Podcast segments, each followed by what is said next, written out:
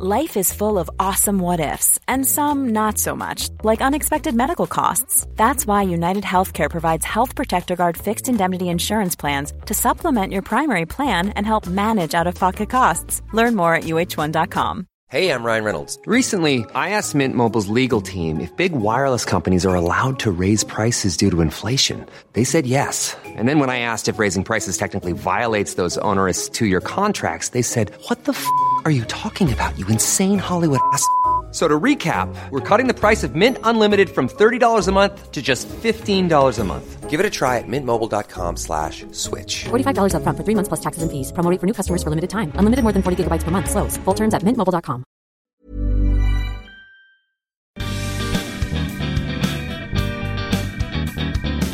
Hello and a very warm welcome back to the CAMRA podcast, Pubs, Pints, People. I'm Claire Phillips and this is the first episode of season four. My fellow podcasters are Ant Firulo and Matt Bundy, and our theme for today's premiere is Modern British Beer and Cider. Hi guys. Hello! Hello, it's good to good be back. Season four, eh? I know, I mean it seems like only yesterday that, that we were just looking at season one, we were even thinking about podcasts. So oh. Lots have changed since then, obviously, but lots of good beer and cider to enjoy. Oh, yeah.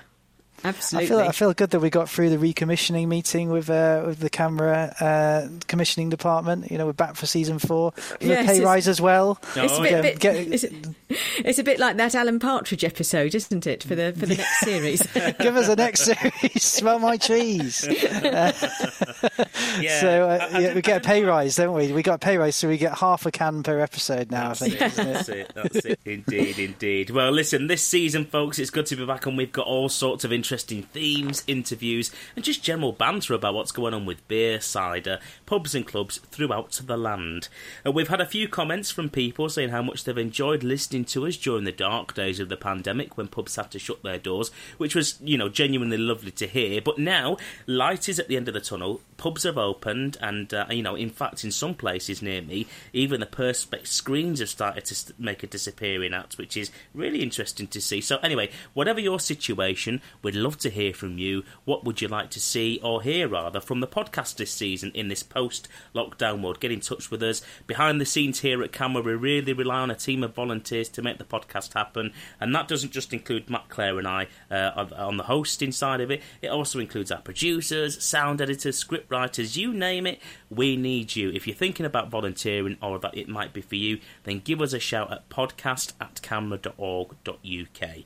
We'll get one of the team to chat through what's involved, and if you're interested, get you on board, and it would be lovely to have you part of the team. It would indeed. It'd be lovely. Now, we've been on holiday, and we're released from podcasting since mm. June. Uh, it's gone by in a, whis- in a whisper, hasn't it? It certainly, oh, gone- has. It certainly it, has. It really has. Um, and now, normally this would be a great time to get it all, away from it all on a summer break with family and friends.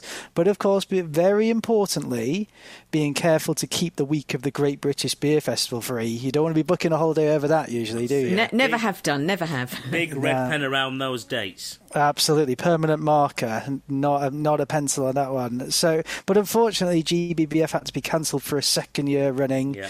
Uh, a real shame it had to be. Um, and and instead, CAMRA put on the Great British Beer Festival at your local, with pubs being encouraged to run their own local replacement events. Uh, I went to one, actually. Oh, did you? Uh, it was a, yeah, it was very good. I think it, it was amazing how the community of Pubs Co took this on and um, you know, and kept it going in spirit with these local events. I thought it was fantastic.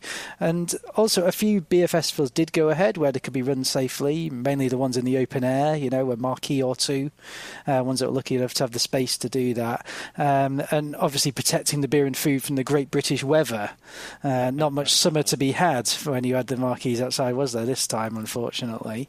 Well, um, actually, but- yesterday I was at a beer festival and the sun was absolutely baking hot and shining down. It was it was splendid. We were all outside, and it was it was fantastic. So um, we got. The, I think they got just about the only good days to put it on that they possibly could have done. They've timed it brilliantly, haven't they? I mean, so uh, I guess if we shifted summer a little bit later, let's say we're going to have an Indian summer, we should do all the beer festivals now, shouldn't we? When it's uh, when it's sunny. At the time of recording, uh, it's sunny um, and not putting up with all of that rain in there. But I was going to ask, actually, did, did anyone make it to a local event? Did you go to any beer festivals, Ant, as well? Or? not bona fide beer festivals as much as I went. I, I had a small gathering and we had our own festival with lots of different beers uh, from from some of the local breweries. So I, I hosted a festival, I suppose you could say. Um, but I didn't, unfortunately, get out to a bona fide festival as much as uh, I really enjoyed looking at lots of social events uh, going on in in the uh, in the area with some of the local pubs. I tell you, I love I love the idea that wherever you go, it's a beer festival, Ant. Yeah, you know, if it's just absolutely. In the garden, it's a festival of beer wherever you are. I went the whole hog, Matt. I had my own little tasting notes, my own score sheets. We had a champion of the day. We had a session ale of the day. I even got some nuts and crisps out. Lovely, lovely. Wow. And, and Claire, how was your? What was your experience yeah. like then? Your sunny festival? Yeah, yesterday at time of recording, I went to um, the Chapel Beer Festival in Essex, which is at the Railway Museum. There's a CAMRA-run festival in collaboration with the Railway Museum. It's a fantastic event. It's one of my favourite beer festivals. A bit scaled back this year for obvious reasons. Ticket only, again for obvious reasons. But it's it's always a great day out. You can sort of sit in a train carriage and feel you're in Brief Encounter or something like that. Mainly East Anglian beers this time around, but a really good selection of beers and ciders. Um, I think they even had some wine. Obviously, I didn't really pay much attention to that side of it. But, um, yeah, lovely, lovely sunshine. Good to see friends from CAMRA branches around the region and, um, and just so nice to, to be back and doing something that's normal, really. That's nice. Well, I'm, I'm off to one this weekend, in fact. It will be last weekend by the time the podcast comes out. Birko Beer Fest uh, in my local town of Berkhamsted. Uh, and apparently it's uh, it's going to start absolutely pouring down about three hours before the festival is meant to start. So I'm Perfect. Just going to miss that, that brief one-week window of Summer Beer Festival. I'm going to just miss it, but I'm sure it'll be great anyway. It's oh. good. Just put your wellies on and, and just enjoy the atmosphere. Just enjoy. and, and uh, you know, if, if you're listening to the podcast and you've been to a festival, do let us know about um, festivals you've been to and uh, if you've been putting them on. I know it's not been easy. Perhaps uh, send us your top tips for CAMRA branches looking to put festivals back on again post-pandemic. And if you want to find out about beer festivals and other events coming up this autumn and winter, go to camra dot org.uk forward slash festivals. Uh, CAMRA would obviously have announced its most prestigious award, the Champion Beer of Britain, at the G B B F, but because of the pandemic, this year's competition was cancelled. But voting for the twenty twenty-two award has recently opened. I've uh, started having a look at what I'll be voting for. Uh, you've got until the first of November. All CAMRA members are allowed to vote. All you have to do is go to c bob dot camra dot org dot u k to cast your vote. And we'll be talking about this and the latest CAMRA beer styles in a future episode. Mm-mm. Now, later in the month, the annual Cask Ale Week is running, and that's from the twenty-third of September to the third of October. Hang on, hang on, hang on. That's a week and a half.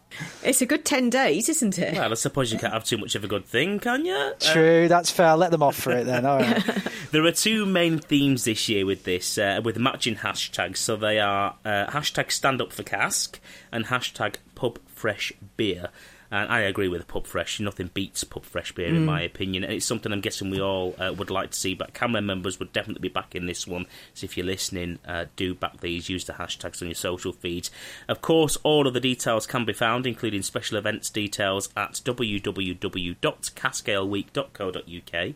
And for local CAMRA branches, if you're putting on any Cask Ale Week events, do let us know. We'd, of course, love to hear about them. And we could give them a shout-out even, couldn't we? We certainly could. That'd be great, wouldn't it? Now, we've done all of our parish notices, always start the season. We've always got lots of news, haven't we, from us being away for a while.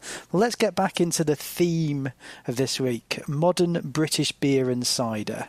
And we've got an amazing uh, couple of interviews in this episode. Later, we'll be bringing you Uh, amazing insight into British cider with the Gabe Cook, one of my heroes, um, the ciderologist. His new book, Modern British Cider, celebrates the vast range of cider now available. Um, really hoping to get that as a late birthday present, anybody listening. Um, and uh, and we'll also and he looks ahead um, to the issues that the industry is facing, actually, and some solutions for the cider industry. But right now, we've got Laura Hadland, whose book about CAMRA's fiftieth anniversary. Remember, we were talking a lot about that in the last yes, series. Yes. Amazing book, really good. And she's interviewing this uh, fellow beer writer Matt Curtis, and his latest CAMRA book, it tells the story of modern British beer. So it's a perfect fit for the episode, mm, isn't absolutely. It? Absolutely. Yeah. We've planned it well. Um, and uh, he's going to talk about how we've got to the situation we're in now with an absolute cornucopia of oh, beers available. Uh, and a horn of plenty. Uh, for, or, uh, so when you say it, it's not in its full form. It sounds a bit dodgy, doesn't it? But it's a corn- cornucopia of beers, um, and some of which nobody had even heard of twenty years ago, have yeah, we? Like so let's hear from Laura and Matt about modern British beers. I'm really interested about this book because the first question I asked when I saw it was being released was, what is modern British beer? And, and why is now the time for you to write about it? Well, I think it's important to say that the book is very based on my own experiences as someone that's written about beer for ten years now, and six of those professionally. In terms of what it is, I spent a lot of time thinking about how to define it. And in the second chapter of the book, I do establish a five-point definition of what I think modern British beer is and, and what I think makes a modern British brewery. And that might not be what people expect. It's not just breweries making hazy I P As with the latest, most exciting imported ingredients. It's breweries who are responsible on a sustainability and environmental level in terms of the community and, and the people they reach out to with their beers, and their focus on making really delicious beers, whether they be exceptional real ales, cask beers, porters, stouts, red ales, Belgian-inspired saisons, lagers. You know, there's two thousand breweries in the U K now, up from a few hundred twenty years ago. And the idea for the book came about when I thought about how, you know, when I turned eighteen, these beers didn't exist. And now I feel like with two thousand breweries, people coming of drinking age have all this choice, but we haven't really sat down and gone, well, what's happened over the last twenty years? What's changed? So that's kind of what grounds it, this idea that beer has changed forever, in my opinion. So we're we're in a, a new beer landscape almost. Maybe evolved is a better word, because I think something else that I establish really early on is that none of the new stuff, the sort of the hype, takes away from our tradition. You know, there's a strong love and focus for real ale in the book and how that is very much a part of our culture now in the U K and how we should treasure it. And, you know, a lot of new exciting breweries make great cask ale. These things are not mutually exclusive. You're like Marie Kondo of beer, talking about your broad spectrum of joy. So what are you finding the most joy in these days when it comes to beer? That's quite an easy question to answer. I live in Manchester, but for fifteen years, I essentially spent most of my adult life living in North London. And although the, the cask in London was great, I genuinely think that the quality of cask beer dispense up here in the Northwest is higher. I've done a lot of research. I've been very diligent in my pint research, and I think the throughput here is generally higher. When I go to a bar, I see more people choose cask. I see casks turn over much more quickly, like get taken off after a day or two. So I think that really improves the quality. I also think that pubs might have a little bit more space in their cellars here than the typical cramped London cellar. That's just a hunch rather than fact, but generally the, the quality is, is high. So I really enjoy some good local pale ales and bitters, like anything from Marble. Um, I've been enjoying beers from Torside and Rivington, who feature in the book, Traxonoma. So fantastic beers like that. But also, you know, another beer that's in the book that I really love is Coniston Bluebird Bitter. You know, that's a great example of a traditional beer, really, that still fits very well into what I consider modernity. We are spoiled for choice now, as you say, over two thousand breweries in the country. And that must mean that it was pretty hellish to decide which beers made the cut into your book, I imagine. So how, how did you actually go about doing that? So the original idea, I was going to put eighty breweries in the book, um, well, eighty beers. I wanted to tell it specifically through the lens of the beers themselves and then grow the stories of the breweries and the people out from the beer itself. So I, I started making a long list, really. Uh, every time I thought of a clutch of breweries that I thought had a beer that would be relevant to the book, I put it on a spreadsheet. And I kept building that up till it was at almost three hundred. And then it was decided to split the book by region, because regionality is becoming more and more important, like it was historically, because rather than try and make a beer that appeals to everyone all over the country, if you're a small brewery, you want to make a beer that appeals to the people who live near you and, and can drink that delicious fresh beer. The eighty-six beers that went in the book aren't a definitive list of, like, these are the eighty-six modern British beers that you need to drink. They are case studies, examples of what I set out in the definition in chapter two. And then I had to put a time stamp on it. I had to cut it off somewhere. And originally that was going to be the year two thousand, but the more I digged into it, there were stories from the nineties. Kelham Island Pale Rider is a good example, or Rooster's Yankee. Those stories directly fed into what was happening. They got there too early. And a good example of where I cut it off was, so I actually wrote the entry for Hotback Summer Lightning, and it just didn't feel like it fitted in with the rest of the stories. It didn't build that narrative. It, although it's eighty-six little essays, that the idea is you read them in order, and it builds the story as you go along. And Summer Lightning was the beer that felt like the end of tradition rather than the beginning of modernity. I'll be honest, I don't think any brewery in the book really ticks all five boxes. Um, they tick the majority of them, but I, the definition is something to work towards rather than saying this is where we are now. It's more of an aim and like this is what we should be pushing for as a as a beer industry. And then to make that final hard decision, I just went with my gut. If I'm going to write a book about how beer sparks joy, I want to write about beers that I like and that I enjoy. So when it came down to knocking the last few off and it was really challenging, I'm like, well, which one, if I had to order one of these at the bar, which one would it be? So as you said earlier, it was a lot of Marie Kondoing. How have your ideas of modernity in the British beer scene been shaped? So looking to the future, what are your predictions for how long it will last, or, or is it over already? In terms of the future, beer's in a, a really challenging place at the moment. The whole industry is, from hospitality right through to farming, everywhere on the supply chain. The pandemic has changed how we uh, live our lives, and people aren't going out and drinking as much. More people are choosing to buy more affordable beer from the supermarkets. My hope is, you know, I talk a lot about agriculture in the book, and I'm really interested in food writing as well. And I read a lot of food writers that talk a lot about the supply chain and where what they eat comes from and ha- who is this supporting? How much of the people who, who farm this get paid? It was on the news in the U S last week that a hop farmer in the Pacific Northwest actually died from heat exposure. Uh, you know, where's the scrutiny of the of the supply chain in, in beer? I want people to be more interested in the fact that beer is something that's grown. It's a product of industrial agriculture. I want people to be able to connect back to the ingredients as much as they already do the brewing process. That's something I'm I'm really fascinated in, like trying to expand the idea of beer beyond it's something that's brewed and then packaged and then shipped to you. Well, no, that before then it's grown, um, it's it's bred, it's trialed. The, the process of malting and, and kilning, it's incredibly complicated and costly. And that's even before you look at water and yeast and all the other ingredients and processes that go into making beer. So I think I'd like to see, from, from an industry side, more scrutiny on the supply chain. But from an employee side, it's becoming more and more evident that for many people, working in beer hasn't been the positive experience a lot of people expected. And I think then this is hospitality-wide, that there needs to be a greater focus on on supporting uh, the people who, who work in breweries and, and, and make the beer and the people who work behind the bar. I don't have the answers to that right now, but I think more people need to be talking about it, and there needs to be a greater scrutiny from the industry about supporting the people, the supply chain. Well, they all they both feed into each other.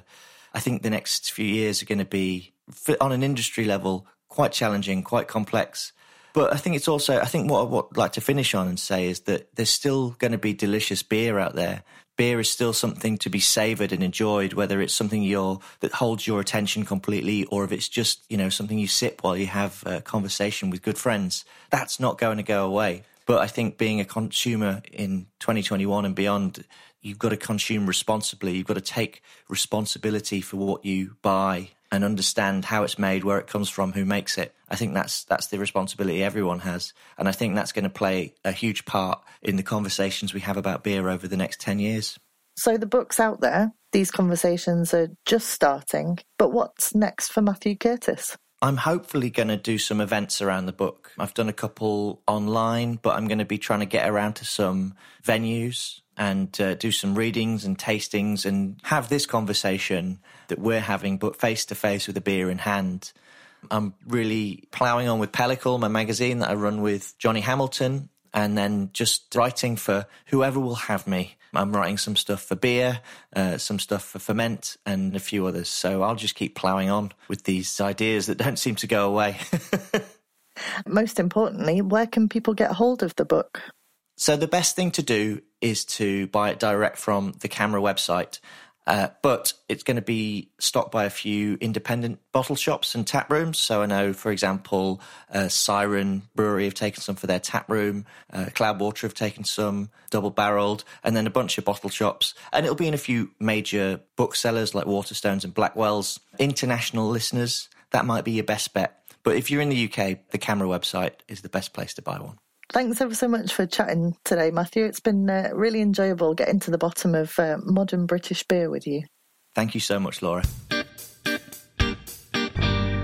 Yeah, that was a really interesting interview, and that book is definitely one that I'll be looking out for at Christmas. Uh, hopefully somebody who might be buying a Christmas present is listening to that. And I was looking at Matt's um, Pellicle magazine as well, and some of the articles, one that caught my eye because I'm a huge fan of um, The Archers on Radio four, and there's a, a story he's got about Um, how to recreate the beer, the Shires, that they drink in the Bull in The Archers. So I'm, I've never tried brewing beer, and I, I don't know that I'll start with a pint of Shires, but I did enjoy um, the article about that um, on, on the website. And I, I was reading that too, and I love the fact that it talks about how it's got a TripAdvisor review for that pub. It's really low, because it says people are saying it's really hard to find. They're like, yeah. It's an imaginary pub! Yeah. You know, like, it's really... No, no, it's a documentary. It is a documentary. It's not It's not made up.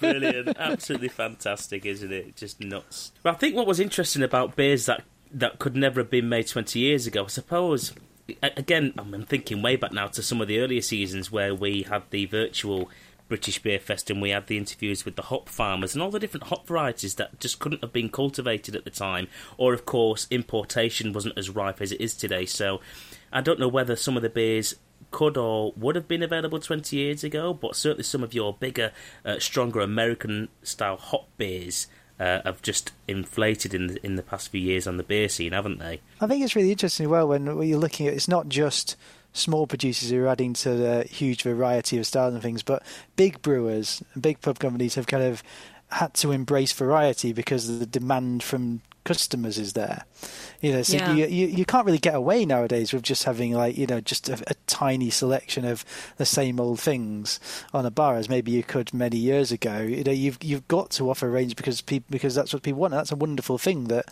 the customer and people's awareness of the variety of beer has led to it them having to make these things. Absolutely. I mean, I'm just thinking of the two biggest brewers in my part of the world, and yeah, the, the range of beers that uh, that they do now compared to the beers that I knew them for, you know, even say twenty years ago, um, it, it's changed dramatically. And, and as you say, it is a good thing. I, you know, I'm not going to like every single one of them, but um, it's good to see that they're changing and trying new things. Absolutely. No longer is it just bitter, dark, and mild, which there's nothing wrong with any of those beer styles, but it is nice to have the uh, the selection. And talking of beers, time for our We're Only Here for the Beer Ooh, part of the podcast. Yeah. This is where we dip into the Good Beer Guide, uh, the twenty twenty-one edition, because um, we will, I guess we'll start on the twenty twenty-two edition at some point, but we're still on the twenty twenty-one edition at the moment. Uh, and we pick out pubs that we've either been to or we're looking forward to going to, um, or perhaps we've been visiting over the summer. I don't know, did, did you go on a uh, maybe a, a beercation, or perhaps, Matt, maybe you went on, on a sort of sea cider visit, Matt? Oh, oh. Hang on a minute. Who gave Claire the pun book? That is it. I, I'm gonna. That is what I'm gonna be making. My next side is just gonna be called a sea, a seaside side. Special. There you go. Go for it. So, I haven't actually been away anywhere this summer, but I've been planning a holiday for next year, and I'm looking at quite near Ingleton in North Yorkshire. So I've been looking at the the Good Beer Guide, and there's a pub called the uh, called Masons in Ingleton. I don't know it because I haven't been to that part of the world before, but if I'm staying in the area, I'll definitely be looking in. The Good Beer Guide says it's an early Victorian building um, away from the centre of this popular tourist village, extensively refurbished in twenty sixteen, now a true family-run free house. Um, they have Sharp's Doom Bar and four changing beers, a small bar counter serving a long drinking space of linked areas, um, and they have live music featured, but not on a regular basis. So uh, that'll definitely be on the list of places I'll be visiting um, when I when I get away next year. Sounds delightful, Claire. Well, I haven't been on a vacation as much as I went to see family in the summer, as one often does when the when the weather's good, and uh, found myself up with my brother-in-law up in Warrington, uh, more specifically Stockton Heath, which is not too far from where he's recently moved to with my sister-in-law and their wonderful children. And we found ourselves in Costello's Bar, and I'd never been in there before. Really, really nice little micro-style pub. Uh, lots of hand pumps, one of those places that you go in, you know, when you're walking on a nice warm day and go, oh, look at all those different beers that they've got available, I'm going to try all of them, I'm going to work left to right, have a handful of nuts and walk out of here later on and go for my dinner back at home. And it, it really, really nice place. Um, an oasis of calm at the weekend, it says in the Good Beer Guide here. Now, the beer that I was drinking at the time was a locally sourced beer called Cheshire Cat. I remember it well, really, really nice, brewed by Wheatwood Ales and, yeah, Blonde Ale. Drank lots of it, great time, and I shall be going back to Stockton Heath in the near future. That sounds fantastic. Well, I also went to visit family. It was one of those things, wasn't it, where things kind of opened up again, and up uh, all all the people I had got out of seeing for ages, all of my uh, uh, very nice family. There's no excuse anymore, so I have yeah. to go go round round the country. Um, so uh, I mean, it's a good job they don't listen, isn't it? You know what I mean? Yeah. they'll, they'll get in touch with me. Just listen to your podcast for the first yeah. time. Like, uh, um, but uh, I went to see some people in Thornbury, uh, and I did go to one of the pubs that is on. Uh, in the Good Beer Guide entry uh, for it, which is the Anchor Inn, because it had a kids' play area. We could have lots of kids running wild, uh, playing balls in the rain as well. It was a nice drizzly day, as uh, we used to. But I've just noticed here, in, underneath it, um, the Butcher's Hook was the other entry for Thornbury.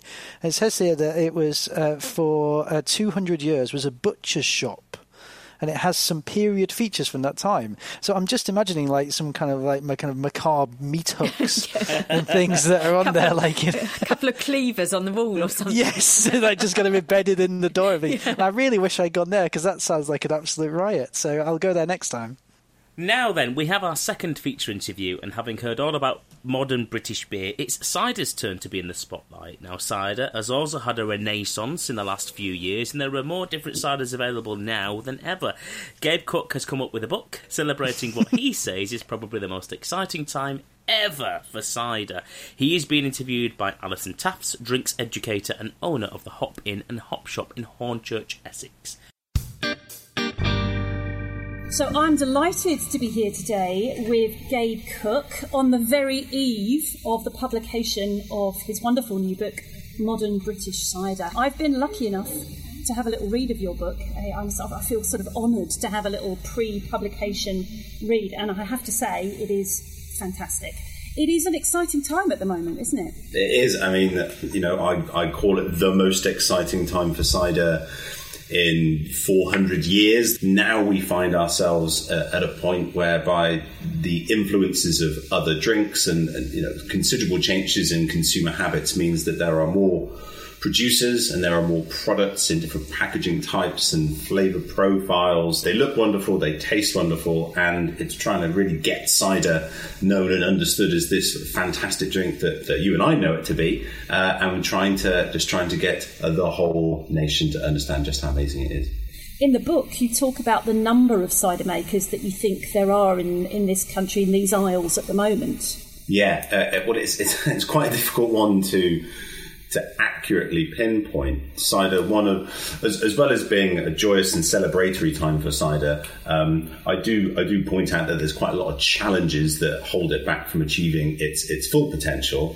Um, and there is a paucity of lots of information and data. We don't know how many cider makers there actually are. I had to use a few different sources uh, and a bit of, dare I say, a bit of guesswork to come up with a figure of about five hundred. It could be maybe more like six hundred, um, but it's difficult to know. It's a little tricky, but yeah, five or six hundred producers which, depending on how you view that, is is quite a lot or not many. Um, it, a lot of those, a, a significant proportion, I'd say probably at least two-thirds of those sit below uh, what's called the seven thousand litre duty threshold. If you make less than seven thousand litres of cider in the U K, you don't pay any duty on it. So it's it's quite a strong incentive to make a bit of cider, but not too much. And so the majority of producers in the U K sit below that figure. Um, in fact, one one little nugget that I managed to sort of pull out is that of if all of the all of the smaller all of those small cider makers under seven thousand litres, their total combined volume in a year um, is what uh, Strongbow sells in a day. That's pretty good, isn't it? So that just gives an indication of how our industry is quite skewed in terms of one very large, a handful of really big, not many mid-scale or sort of regional equivalent of the you know the regional family brewers. We don't really have that for cider, and then a lot of relatively very very small makers. And one of the things you talk about in the book is that uh, seven thousand litre limit uh, holding back cider a little bit. Yeah, it's it's a challenging one. So cider duty was reintroduced in nineteen seventy-six. And the reason why it came into play was a very practical one, that there were a considerably greater number of traditional old farmhouse makers at this point who were just making, you know, a few barrels, and it kind of wasn't justifiable for the taxman to, to, to go down and visit every single one of those makers. Um, it wasn't going to contribute sufficiently to the coffers of the Treasury, um, so probably best of all, a, a little bit is okay, and, you know, adds to farm diversification, keeps these things kind of rolling on. And it has been a great thing to keep sort of tradition and heritage and culture going, um, facilitating community orchards, the protection of wonderful old orchards, and to act, to act as a leg up for people who want to start cider making with, without a massive financial impediment. But if your aspiration as a cider maker is to turn it into a full-time job, to turn it into your enterprise, to employ people, it actually acts as a bit of a of a barrier, because as soon as you make seven thousand one litres, you have to pay a full duty rate on seven thousand one litres, the same that any other cider maker would make, including all the way up to the world's largest. We don't have any kind of progressive duty system like beer has currently. So this, it, uh, it acts as, as, a, as a help initially, I think, and then subsequently a hindrance. It's a challenging one, and I'm an advocate for cider having a progressive duty system, much as beer has had, you know, since since um, the small brewers duty relief was introduced in two thousand two. It's been one of the key things that has facilitated the growth of circa two hundred brewers to two thousand brewers that we've got today. Cider's at the point of, gosh, we could do something to really help facilitate these smaller producers grow into these mid-sized producers. That's something that I think is really important, to have makers who are making a great product with integrity, higher juice content, bold flavour profile, expressing a range of styles and talking about those styles, but that are available a bit more nationwide, or that start to sort of command a bit of a control of a particular area and region, whilst obviously also allowing smaller niche makers to to to do their thing, and the big and the big players are going to do what they do too. So I think it's all part of trying to create a really healthy and sustainable cider category. Sounds so incredibly sensible. Is there anything we can do to help that process? Primary thing is just keep doing what you're doing, keep talking, keep advocating. This is, we're, we're at this point whereby, you know, every time, I'm sure that you have the exact same thing, and that anybody who's worked on a bar at a CAMRA festival, the same conversation gets had every time.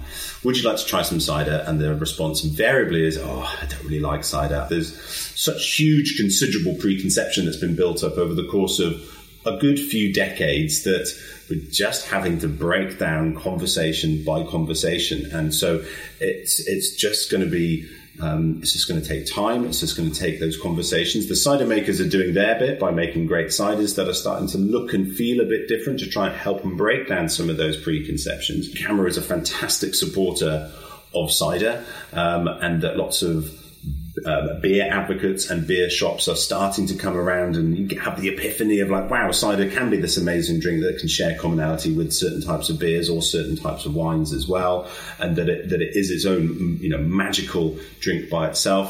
There's the, the prominence and the uh, the emergence of, of wonderful Instagram cider bloggers and, and writers, the likes of Cider Review uh, and the Birram Collective. You know, the, this is part of why I think it really is the most exciting time. It's also the people who are advocating as well, the people who aren't the producers, to create, you know, a network, an industry of advocates. I would know when cider is really growing is when somebody else chucks their hat into the ring, possibly foolishly, and says, yeah, I want to I want to do cider full-time from an advocacy point of view. That will be a really, really special day. And I know that um, you're doing a lot towards that, because I've been participating in your Pernelier training, and it's wonderful to see people joining in those courses and, mm. and really getting into the detail of uh, the cider and perry with you. So in terms of... Um, we know that, that the cider's got huge potential beyond what we're currently seeing. Um, is something here about the quality uh, of the cider that we're talking about? Do people need to get more information? From a consumer's perspective, um, I think a lot of them just ha- have assumptions that every single cider that there is, is is just made from apples, and that some of them are sort of light and clean and fresh and easygoing, and some are maybe a bit sort of bolder and earthier. But because there's no currently no legal obligation for cider makers to place any ingredients listing um, on on packaging, the, ma- the majority don't. Juice content of ciders is, is always topical, and it's a challenging one. You know, the U K regulations currently st- stipulate that um, there is a minimum juice content of thirty-five percent, so a cider can be majority water and still be taxed and, and be considered as a cider. I personally think that that is too low. I don't think that that helps cider's reputation. And, and in the book, I advocate that I think the minimum, the minimum juice content should be at fifty percent. Just from a fundamental point of view, if you consider, you know, what is a cider? It's fermented apple juice. If something is majority not fermented apple juice, it just doesn't feel like that should be right. And the knock-on effect of, you know, ensuring that uh, the, the fruit from more orchards gets utilised. There's a lot of excess fruit at the moment, and there's a threat to, to orchards coming out of the ground. Um, and that's, that's especially an issue when it comes to the wonderful old traditional standard orchards of cider apples and perry pears. So, so you've, you've got that aspect of things, and just yeah, giving the consumer as much information about what goes into their cider, so they can make an informed decision. And part of this also comes down to to labelling and language as well. Have a little bit more factual information. There's a long way to go, um, but it's I just feel really privileged to have the the platform and the opportunity to put these things to paper. These are things that I've thought about for a long time, and that um, have, have cropped up in conversations for all of the time that I've been involved in the cider industry, which is fifteen years, nothing compared to lots of people. But, you know, it, it just felt that this was just a wonderful opportunity to try and sort of set the record straight and, you know, to try and address some of these challenges. So if people are interested in reading more in depth about all these fascinating issues um, and hoping that, um, you know, people will get behind that and, most importantly, keep tasting cider... Uh, they can pick up a copy of Modern British Cider. When is it released, Gabe? It is actually available for purchase on Monday, the sixth of September, um, at CAMRA's web shop, shop dot camra dot org dot u k. Well, there we are, folks. My hero and yours, Gabe Cook there. Um, I'm definitely going to get a hold of that book. And I, I was really interested about... Gabe's view on on Strongbow and talking about how it kind of overshadows the other producers. Yeah, it was an amazing statistic. Something like, um, you know, more Strongbow is sold in a day than every other cider producer in the country sells in a week or so. I may have misheard that. It may that's not what have been it is. Exactly it's, that, but it's, it, it's wild. I mean, some might say it's down to the wonderful advertising of Strongbow, but that's just, you know what I mean. And so, as, as you all know, I used to work for Strongbow. So, so I know. um, so, it, but it's interesting. I think it's something, it, it's actually amazing the scale, the production. I think it's something like three out of five English apples go into making Strongbow, uh, which is an astonishing, like, kind of yeah, dominant yeah. of the market. But what, what I didn't realise was but was the restrictions, this this limit of of um, seven thousand litres, which is stopping producers from going above a certain amount. I mean, nobody's ever asked to, to for me to make more of my cider, so this has not been like a, an issue for me. I believe begs for less is probably uh, uh, what it's been before. Oh, but um, no, don't, but but it, this cliff edge, it does seem like it's a real it's a real unfairness that if you go getting to seven thousand one litres, you've got to pay the full duty on everything. You know, it's not like kind of st- it just seems like that's that's just such a, a an obvious injustice that needs to be changed. You just reminded me of something that happened a few weeks ago, actually, with where home brewing is concerned and asking for more or less. Now, one of my neighbours, and I won't tell you how close he lives to my house, but it's pretty close, uh, decided to give home brewing a go over the summer, and uh, and. Put, put a couple of bottles over the fences. He said, yeah, Aunt, I've made some of this. Uh, why don't you give it a try? I didn't ask for any more. He did. He did. he, he did. He did insist on giving me more. But you're like, hmm, yeah, it's uh, it's ripe was the word I used in the end. It's quite ripe, but um, yeah, perhaps give it another go in the future, and I'll give I'll give it another try. But no more for me, thank you. I still got the two bottles you gave me, and I've you know I, I as much as got as I, I got as so far as to smelling them and thought I'd better not.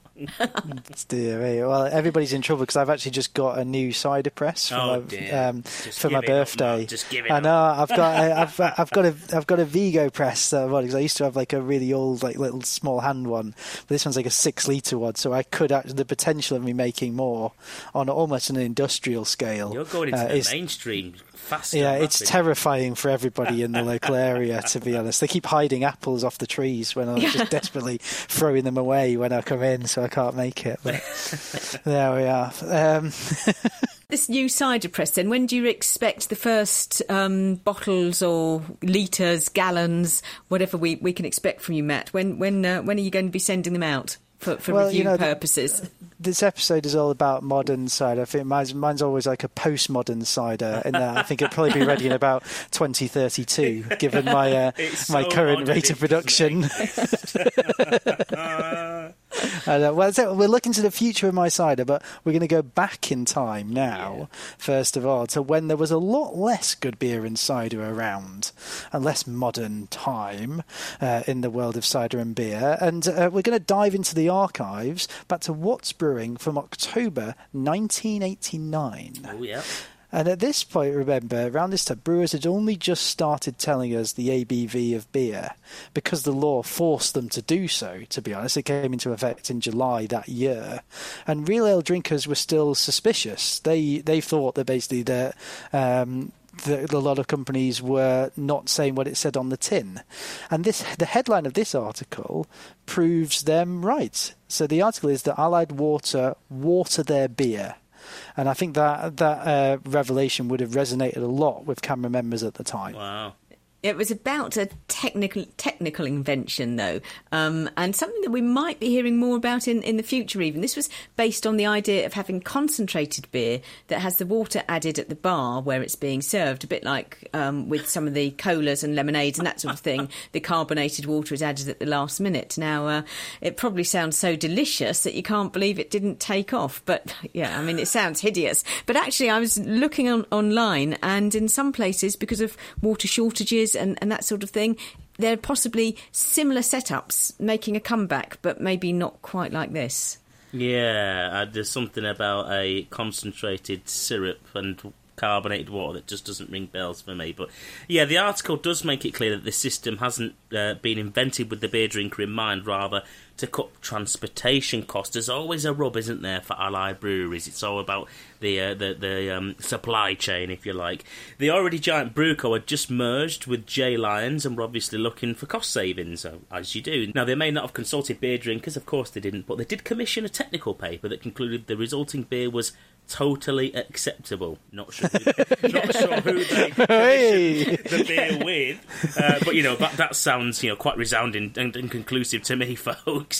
Uh, of course, however, those days um, long gone, but a big company could basically just pay some scientists to say whatever they wanted to and get away with it. I mean, even now, you just get those strange pictures of people on the side of packaging that says, oh, endorsed by such a person who's got a mm. great glowing smile, and you think, oh, well, if they said it, this person I've never heard of with no credentials, then it must be true.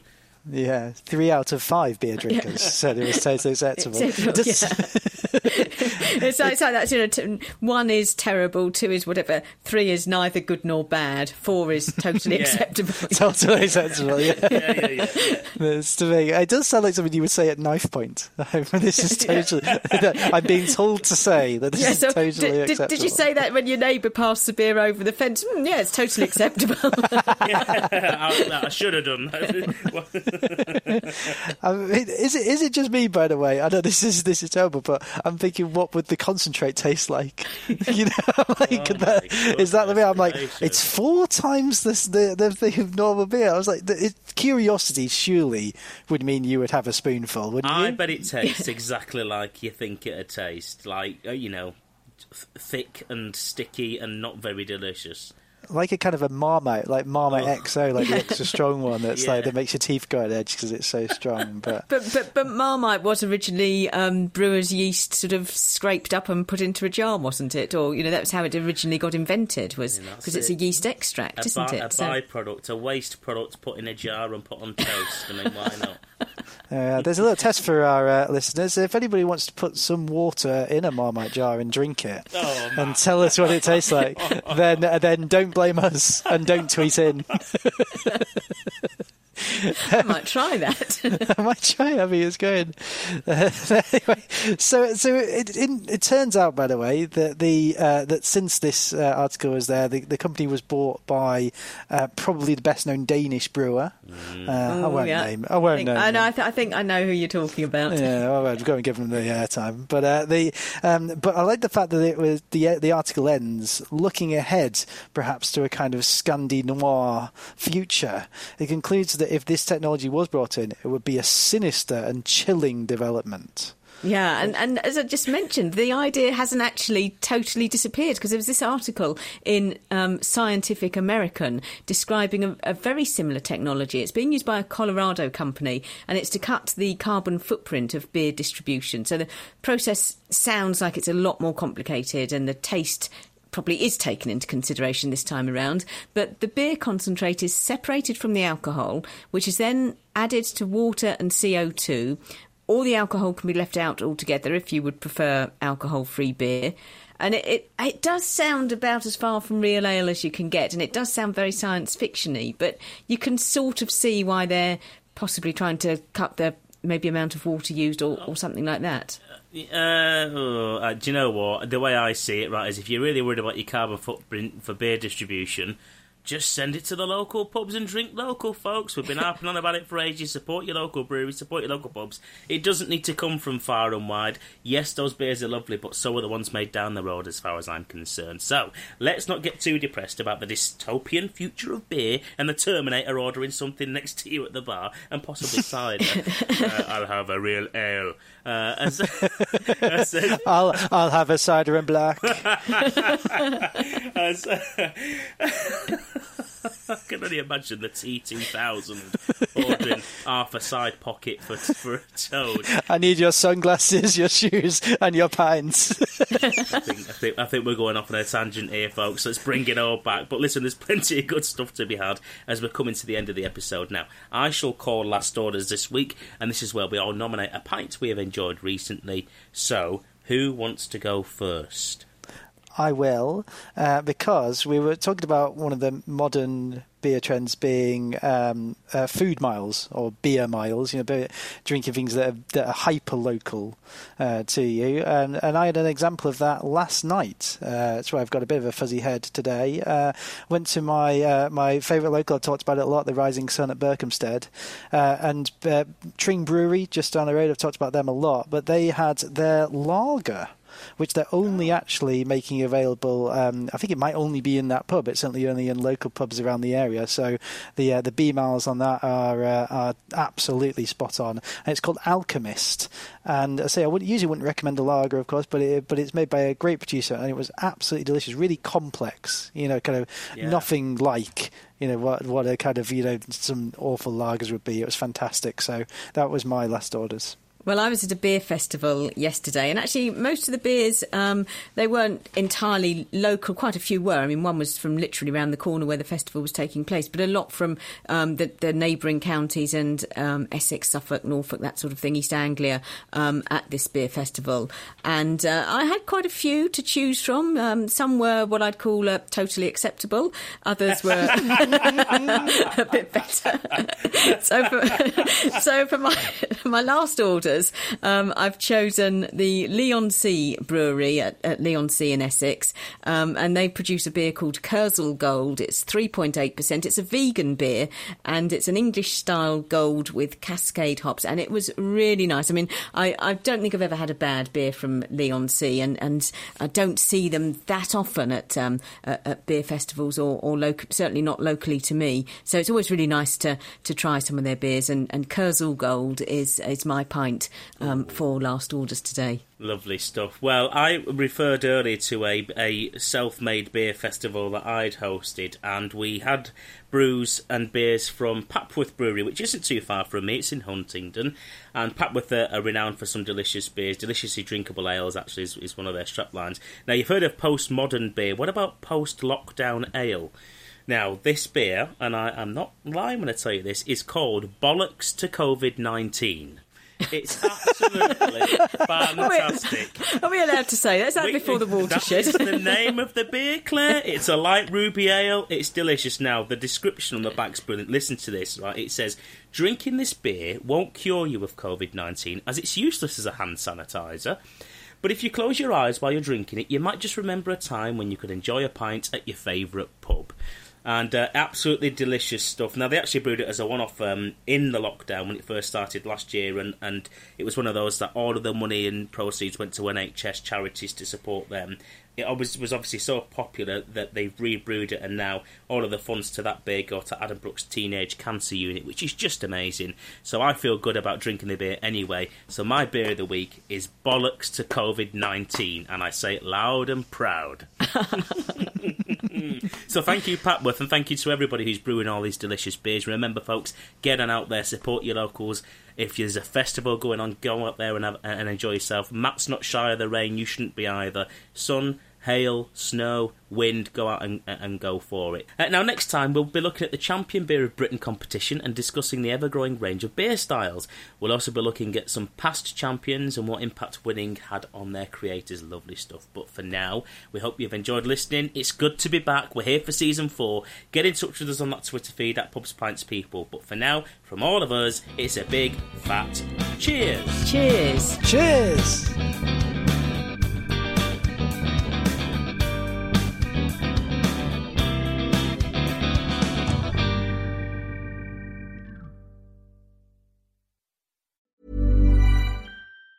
Planning for your next trip? Elevate your travel style with Quince. Quince has all the jet-setting essentials you'll want for your next getaway, like European linen, premium luggage options, buttery soft Italian leather bags, and so much more. And is all priced at fifty to eighty percent less than similar brands. Plus, Quince only works with factories that use safe and ethical manufacturing practices.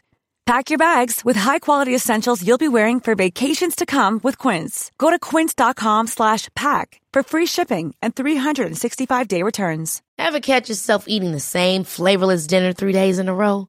Dreaming of something better? Well, HelloFresh is your guilt-free dream come true, baby. It's me, Keke Palmer. Let's wake up those taste buds with hot, juicy pecan-crusted chicken or garlic butter shrimp scampi. Mm. Hello Fresh. Stop dreaming of all the delicious possibilities and dig in at hello fresh dot com. Let's get this dinner party started. Mom deserves the best, and there's no better place to shop for Mother's Day than Whole Foods Market. They're your destination for unbeatable savings, from premium gifts to show-stopping flowers and irresistible desserts. Start by saving thirty-three percent with Prime on all body care and candles. Then get a fifteen-stem bunch of tulips for just nine ninety-nine each with Prime. Round out Mom's menu with festive rosé, irresistible berry chantilly cake, and more special treats. Come celebrate Mother's Day at Whole Foods Market. How does a free case of beer sound? Yes, you can grab a case for free courtesy of our pals at Beer fifty-two by going to w w w dot beer fifty two dot com. beer fifty-two dot com forward slash people, that's the numbers five two in the fifty-two, and covering the meagre postage cost of five pounds ninety-five. And what's more, as a special offer for our listeners, they'll throw in two extra beers for free, so that's ten unique craft beers. Beer fifty-two is actually the biggest beer club in the world. Each month, they send their members a case of beer from a different part of the world, and this month it's an absolute belter. Their Great European Road Trip case takes in the best beers from across the continent. So try a crisp, refreshing Pilsner from Norway's Lervig Brewery and a monster seven point five double I P A from Sweden's Dörges Brewery. On the dark side this month, there's a smooth stout from Copenhagen's Tuul. There's also beer from Croatia, Poland, Germany, Serbia and Austria, among others. And if dark beer's not your thing, you can choose the light-only case. Also included is the ever-insightful Ferment magazine and a couple of tasty snacks. And even if, after all that, you're still unsatisfied, you can simply pause or cancel at any time. So head over to w w w dot beer fifty-two, that's the numbers five and two, dot com forward slash people to claim your free case of ten beers now.